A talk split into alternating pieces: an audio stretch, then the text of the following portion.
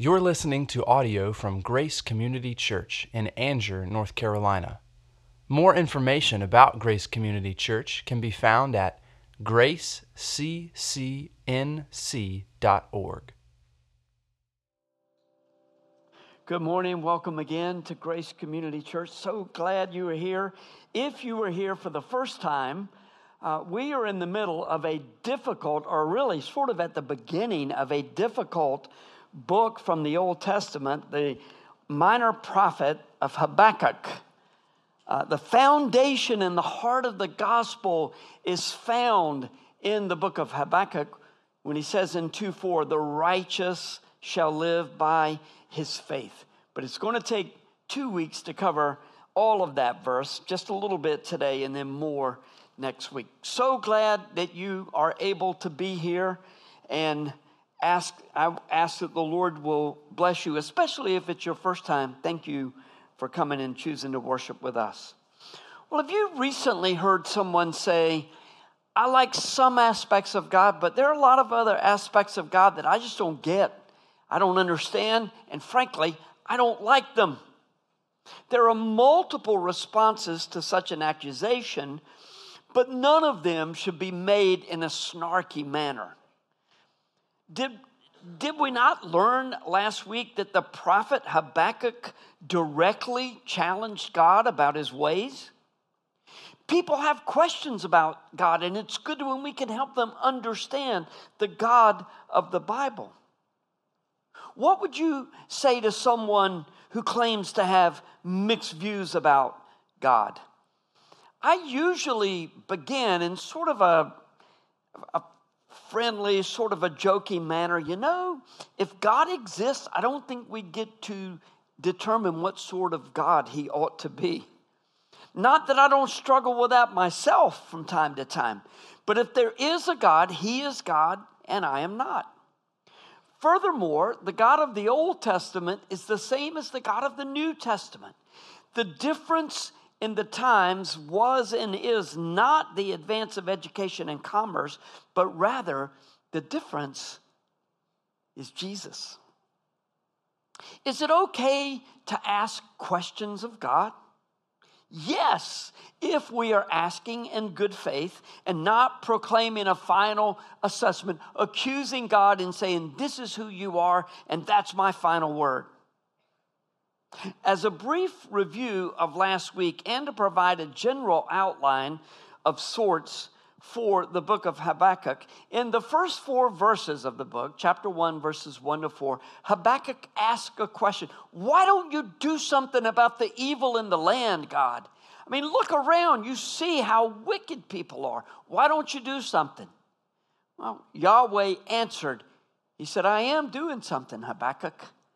I am raising up Babylon, and implied in God's response was to punish Israel. Well, this led to astonishment.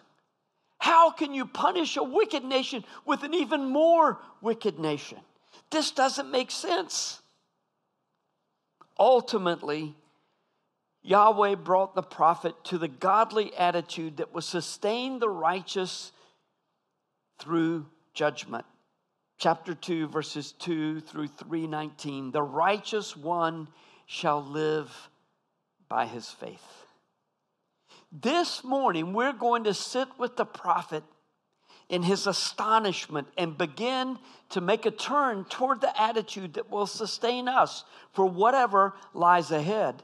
Since habakkuk 2 4 is such an important gospel verse and it may have a little something to do with it that so many people are at that camp in the mountains that I've heard of. I can't remember the name of it. It's TVR or something like that. We will spend another week looking at the way New Testament authors interpreted this verse. Then we'll think about the relationship between the Old Testament and the New Testament, the week after which connections will be made about patterns in Scripture that we see in modern day life. Just like that, four weeks in Habakkuk has turned into five. I really don't think it'll turn into six.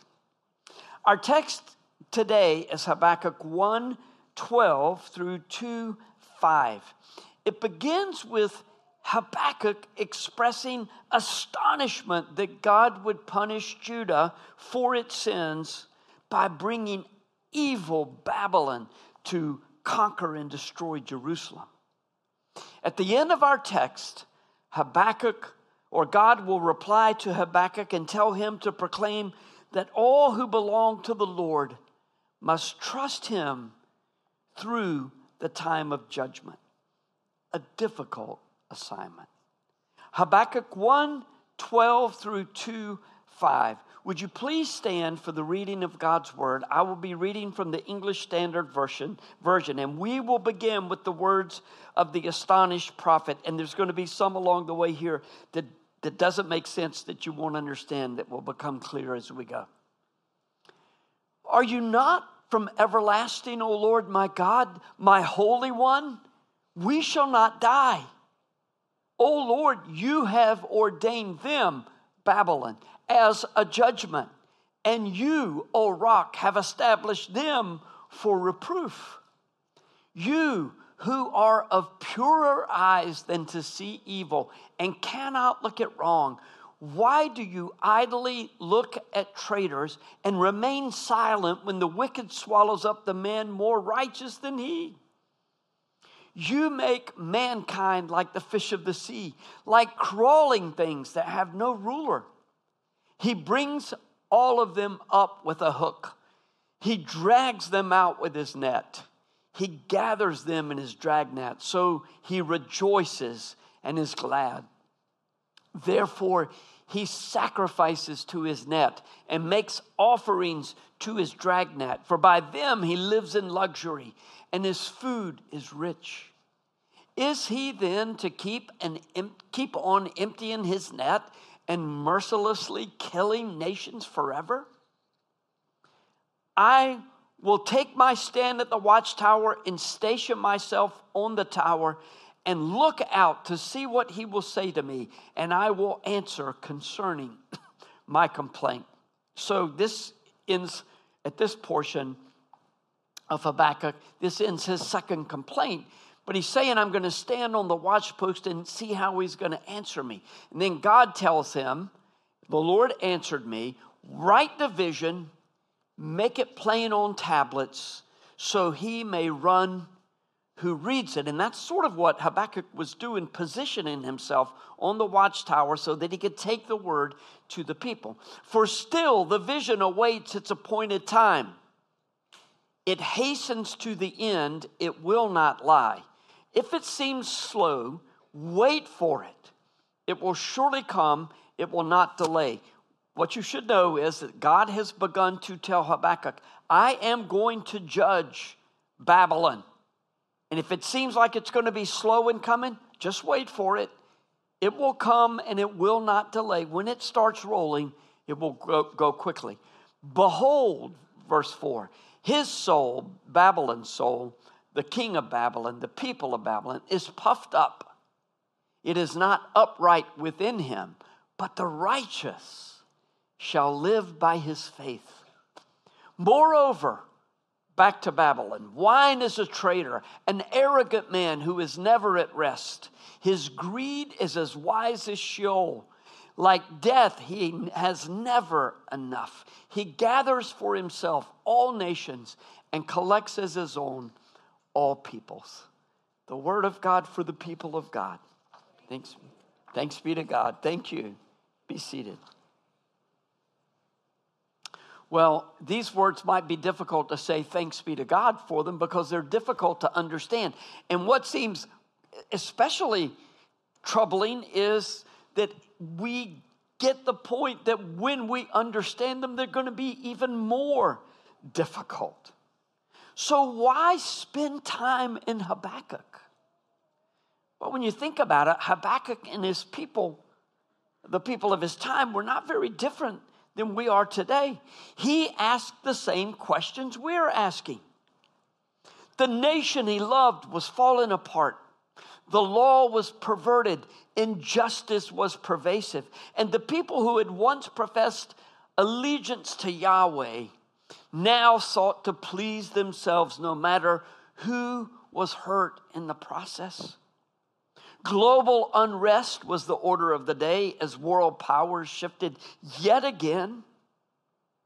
Was God there? If so, was he awake? Did he care about the sins of the covenant people of God? When God told Habakkuk that he was wide awake and he was preparing to use the proud and brutal nations of, nation of Babylon to punish the covenant people of God for their sins, Habakkuk's confusion and despair only increased. Before he renewed his complaint against God in this second lament, Habakkuk acknowledged his trust in an all powerful God who would not let his people die out. Nations disintegrated in the ancient times, and nations ceased to exist in our day, though many of the people who remain stay loyal to their heritage until they are just subsumed in the conquering nations. But the death march or the march from Jerusalem to Babylon was for many nations a death march. They didn't recover from such exile. The Moabites ceased to exist during the reign of Babylon. Edomites were subsumed into Israel, and Ammonites mixed with other nations as well, losing their national identity. Should Israel have survived? Should Judah have survived what was to come? Probably not from a human perspective. Yet God had promised, and Habakkuk believed God. So, who would you say are the people of God? If someone asked you, who are God's chosen people, what would you say? Would you say Israel or would you say the church? Those who know Jesus as a personal Savior. The answer is yes, sort of all who belong to Jesus are in the family of God and are thus his people. Is there a special place in God's heart for Israel? Absolutely. And Romans 11 indicates and it assures us that God is not yet done with the Jewish people. Many Jews will turn to the Lord when Jesus returns to the earth to fully establish his kingdom. The kingdom of God has already broken into the world, but it will not come in full until Jesus' second advent. Even so, even with all those from the nation of Israel turning back to the Lord, it is, it is fair, eh, appropriate, and right to call Christians God's chosen people, which consist of Jews and Gentiles.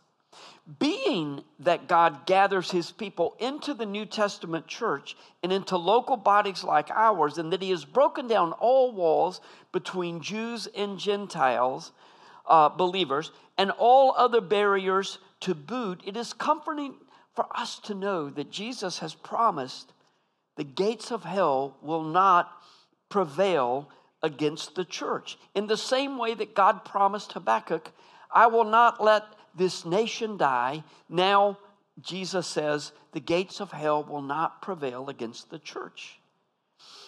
Does that mean that all will be well going forward with the American church? Well, I don't recall the American church being on Jesus' lips in Matthew 16. Jesus' church, however, will survive all attempts to destroy it. And for that, we should give thanks.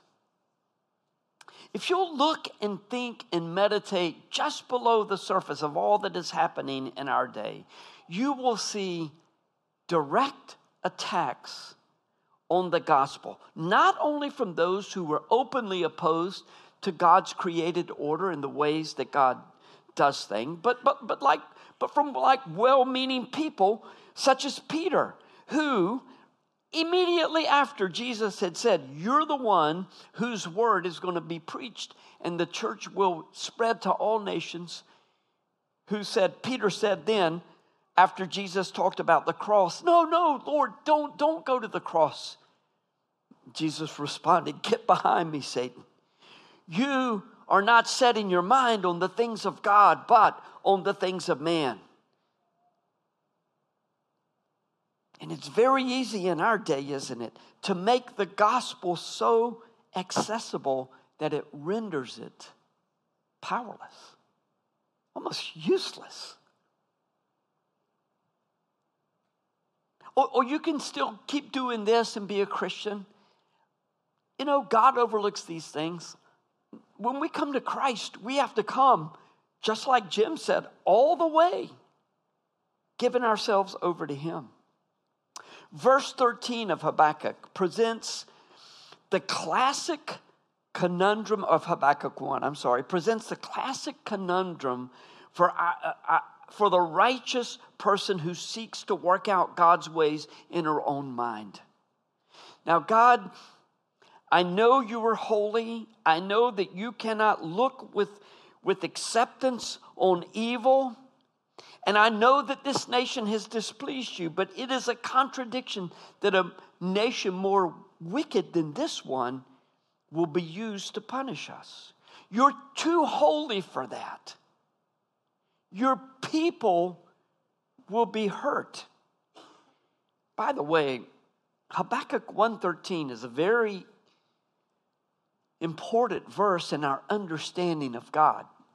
Habakkuk speaks, speaks truth about God. He cannot allow sin to dwell in his presence. Now, sins have been dealt with at the cross, and at the day of judgment, they'll fall out one way or the other, as we talked about last week. And at that time, sin will never again dwell in the presence of God and his people. And so Habakkuk saying, I know you're not like this. People are going to be hurt, and I must assume that you're doing this because the train wreck is coming for anyone who has any knowledge at all about the way things are moving, and you're doing nothing about it. Why do you sit idly by as if this is of no concern to you? In verse 14, Habakkuk noted that God, in his sovereign will, had provided no godly leadership in the land, leaving God's people little better off than fish that had no protection against predators that would devour them.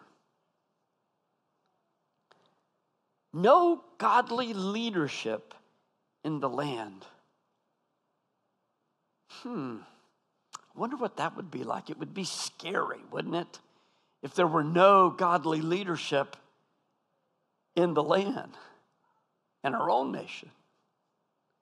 Verse 14 is very much like the pattern that Solomon warned individuals about in Proverbs 14 14.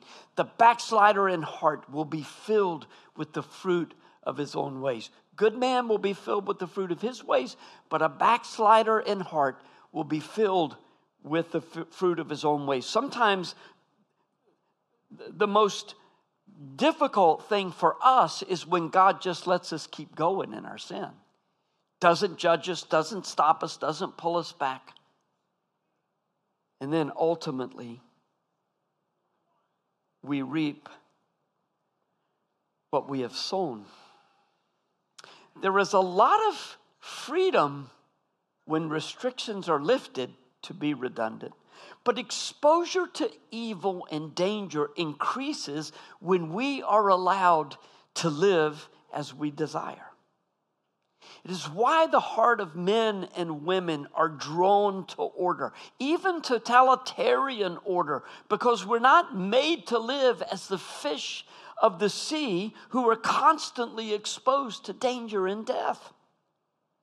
That's why we require at least some structure and semblance of security. And communists and fascists understand this. From the right or the left, they're really not poles apart, they're bumping up against each other at the bottom.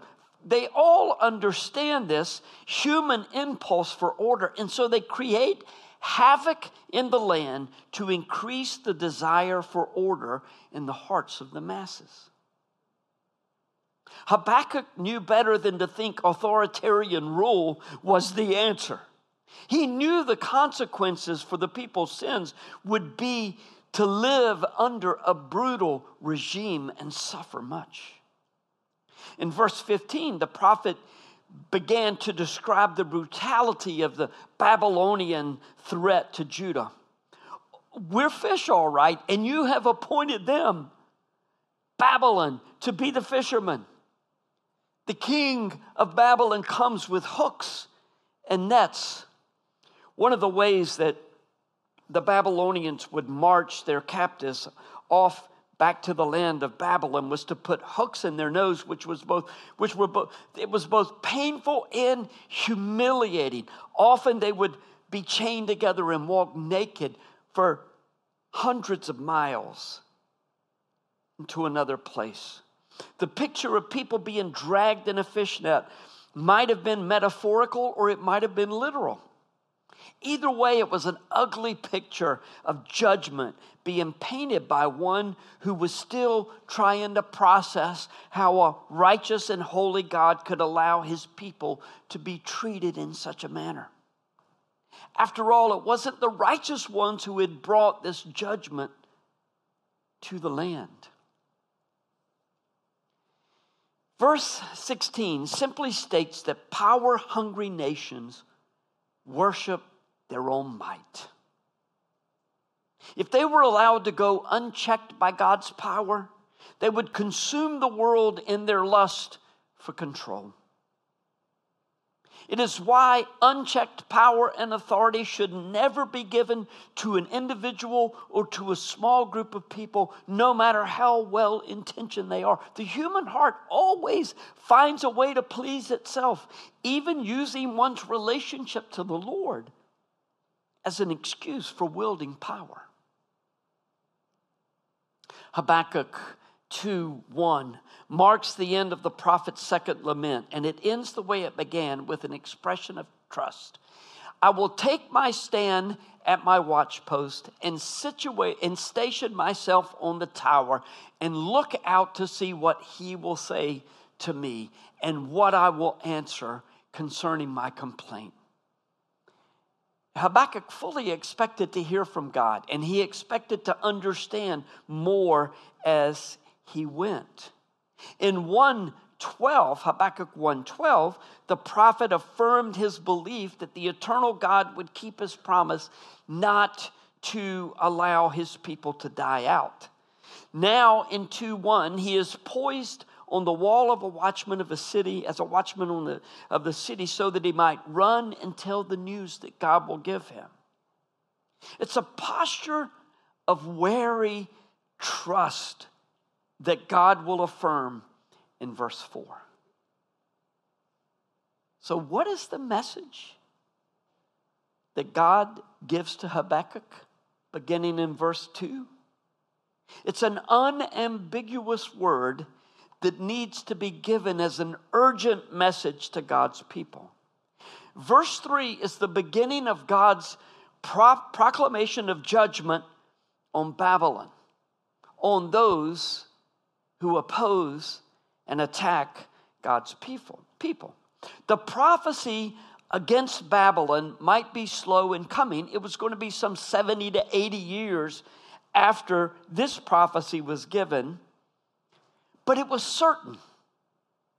It's another pattern we find all over scripture. Ecclesiastes 8:11 says, "Because the sentence against an evil deed is not executed speedily, the heart of the children of man is fully set to do evil." Another way of saying this is though the wheels of justice turn slowly, they turn surely. God moving slowly is a pattern that works both for ill and good in our lives. He moves slowly, and then all of a sudden, He accomplishes what has been in the works all along. We know that the bad choices we make in eating and exercise departments go un, can, can go undetected for decades and then suddenly wreak havoc in our bodies. On the flip side, have you ever prayed for something and, and you've asked the Lord and, and, and it almost becomes feels like routine. You're wanting this to happen, but it hasn't happened in years, and so you're still praying, and then all of a sudden, it happens so quickly. A series of events occur that you don't even know that you're already enjoying the very thing you've been praying for all these years. It's kind of the way the Lord works. He moves slowly and then all at once.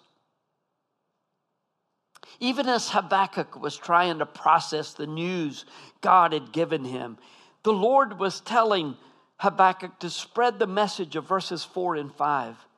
Behold, his soul is puffed up, it is not upright within him, but the righteous shall live by faith. Moreover, wine is a traitor, an arrogant man who is never at rest. His greed is as wide as Sheol. His death, like death, he has never enough. He gathers for himself all nations and collects as his own all peoples. The him and he of verses 4 and 5 refer to the king of Babylon, who was representative of the entire nation. Not only was the Babylonian king proud and arrogant, but he was drunk with power.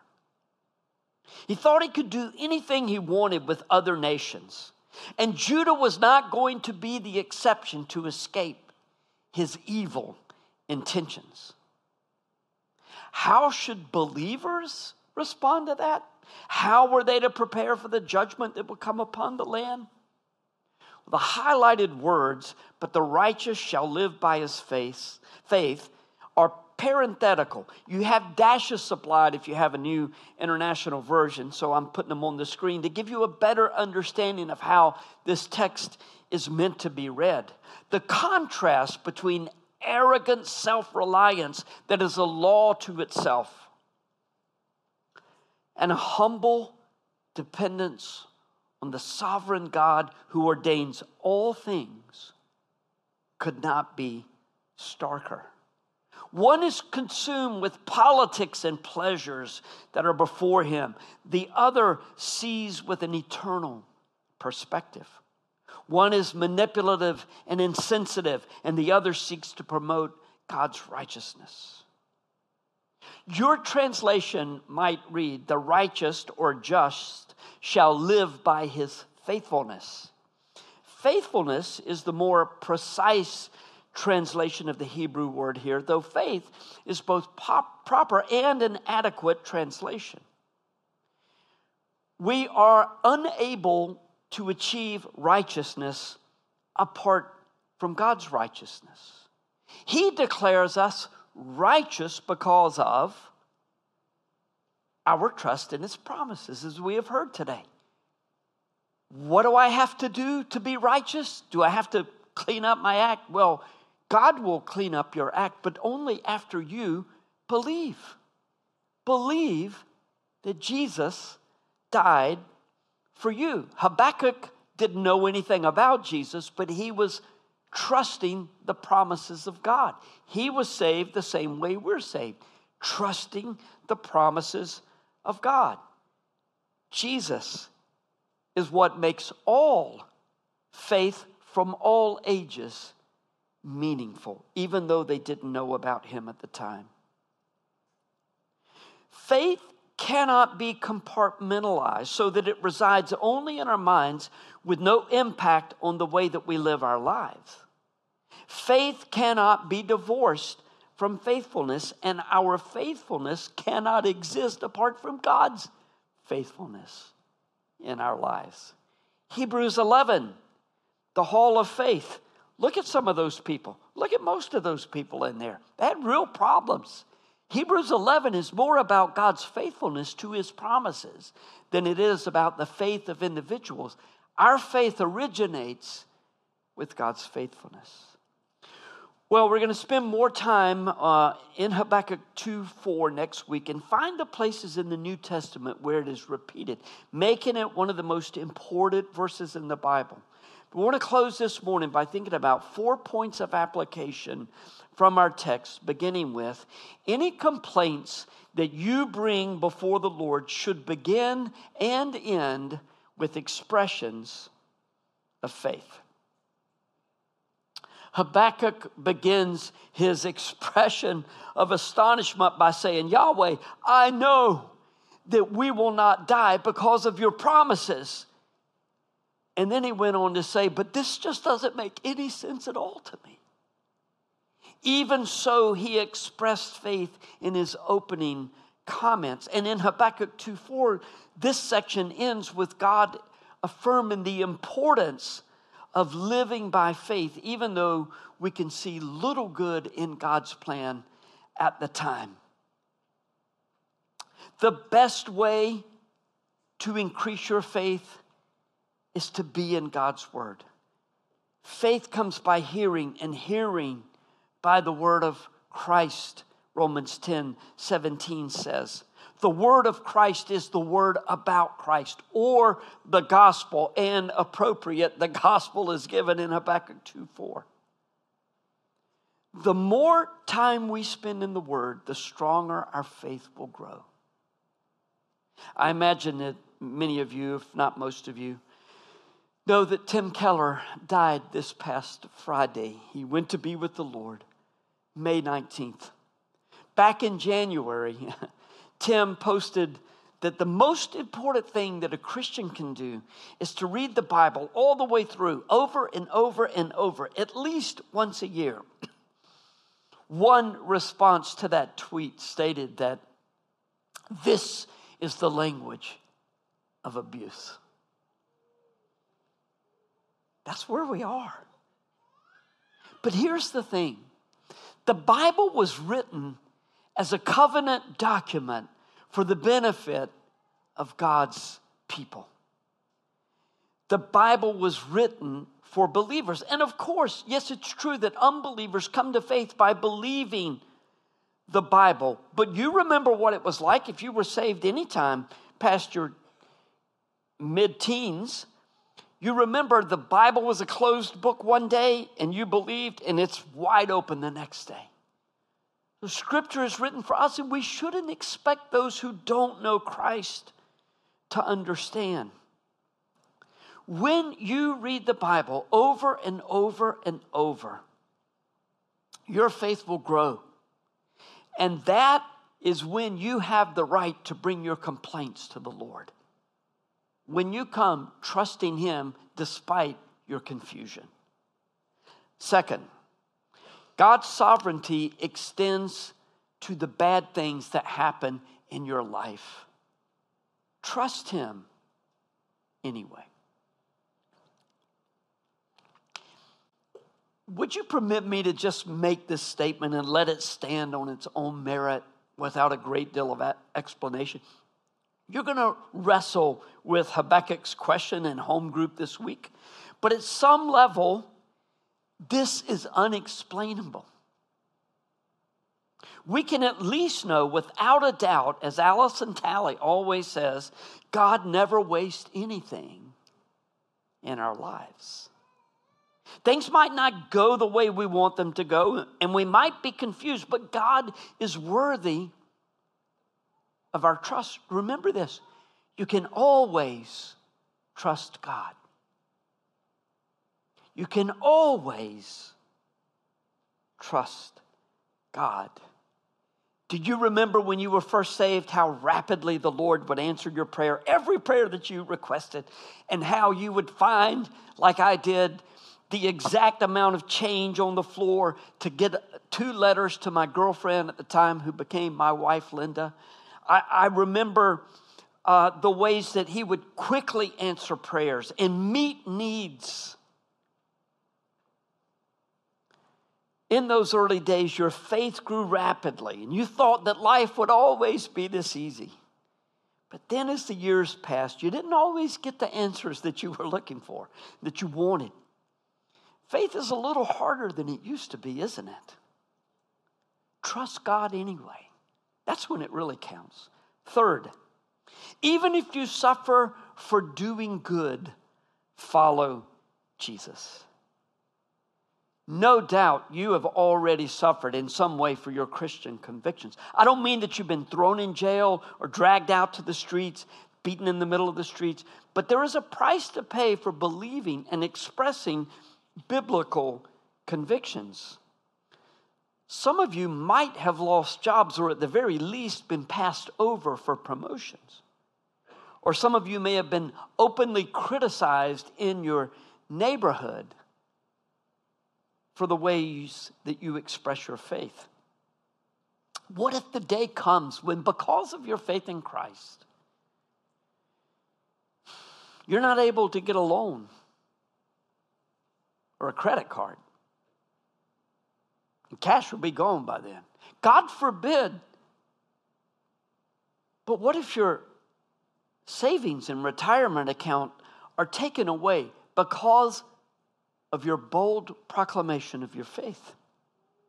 Would you follow Jesus anyway, or is there a line beyond which you refuse to go? Jesus' words in Luke 14 are apropos for our day. Whoever does not bear his own cross and come after me cannot be my disciple. For which of you, desiring to build a tower, does not first sit down and count the cost, whether he has enough to complete it? Otherwise, when he has laid a foundation and is not able to finish, all who see it begin to mock him, saying, This man began to build and was not able to finish. Maybe it's time that we count the cost. Maybe it's time that we should prepare for whatever might come. Again, as I said last week, not materially, I'm not talking about hiding out somewhere. How are our hearts going to respond when the, when the evil days come? Maybe it's time for, for us to increase our desire and our calls for Jesus to return. Last, faith should produce faithfulness. Examine your life to determine whether your beliefs match your behavior. We serve a good and gracious and sovereign God who loved us enough to send Jesus to die for our sins. Even though we had no hope of making ourselves presentable to a holy God, He did something about our sins by sending His Son to die in our place, sacrificing Himself that God's wrath against our sins would be absorbed by Jesus and we might be forgiven. This is the, this is the component that Habakkuk didn't have. He, he couldn't compare his own suffering with the suffering of a father who sent his son to die for our sins. He couldn't, he could not compare his own suffering with the suffering of Christ, but we can. We can. And if you are here and have never put your trust in Jesus, He will save you gladly when you call out to Him, confessing your sin and asking Jesus to forgive you because of His death on the cross. This is a God worth trusting, no matter what anyone says about Him or about you. This is a God worth following, no matter the cost. He is a God worth obeying, no matter how much your flesh longs to indulge the acceptable sins of our day. Time for us to take stock of ourselves and live so that when we look at others or when others look at us, they will get at least a glimpse of Jesus. It's time for our attitudes and actions to align with our words and our beliefs. Let's pray.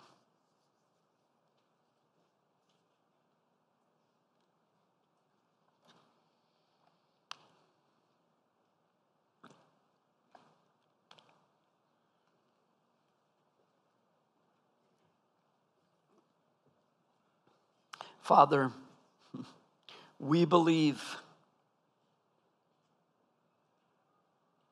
Help our unbelief. Father, we trust you. Increase our faith. May we not be frightened or sad. May we be joyful because our names are written in the Lamb's book of life. So we yield ourselves and give ourselves to you, afresh and anew. In the name of the one who gave all that we might live, Jesus. Amen. Would you please stand together? Thank you for listening to audio from Grace Community Church, located in North Carolina. Feel free to make copies of this audio content to share with others, but please do not charge for those copies or alter the content in any way without permission. For more information about Grace Community Church, go to graceccnc.org.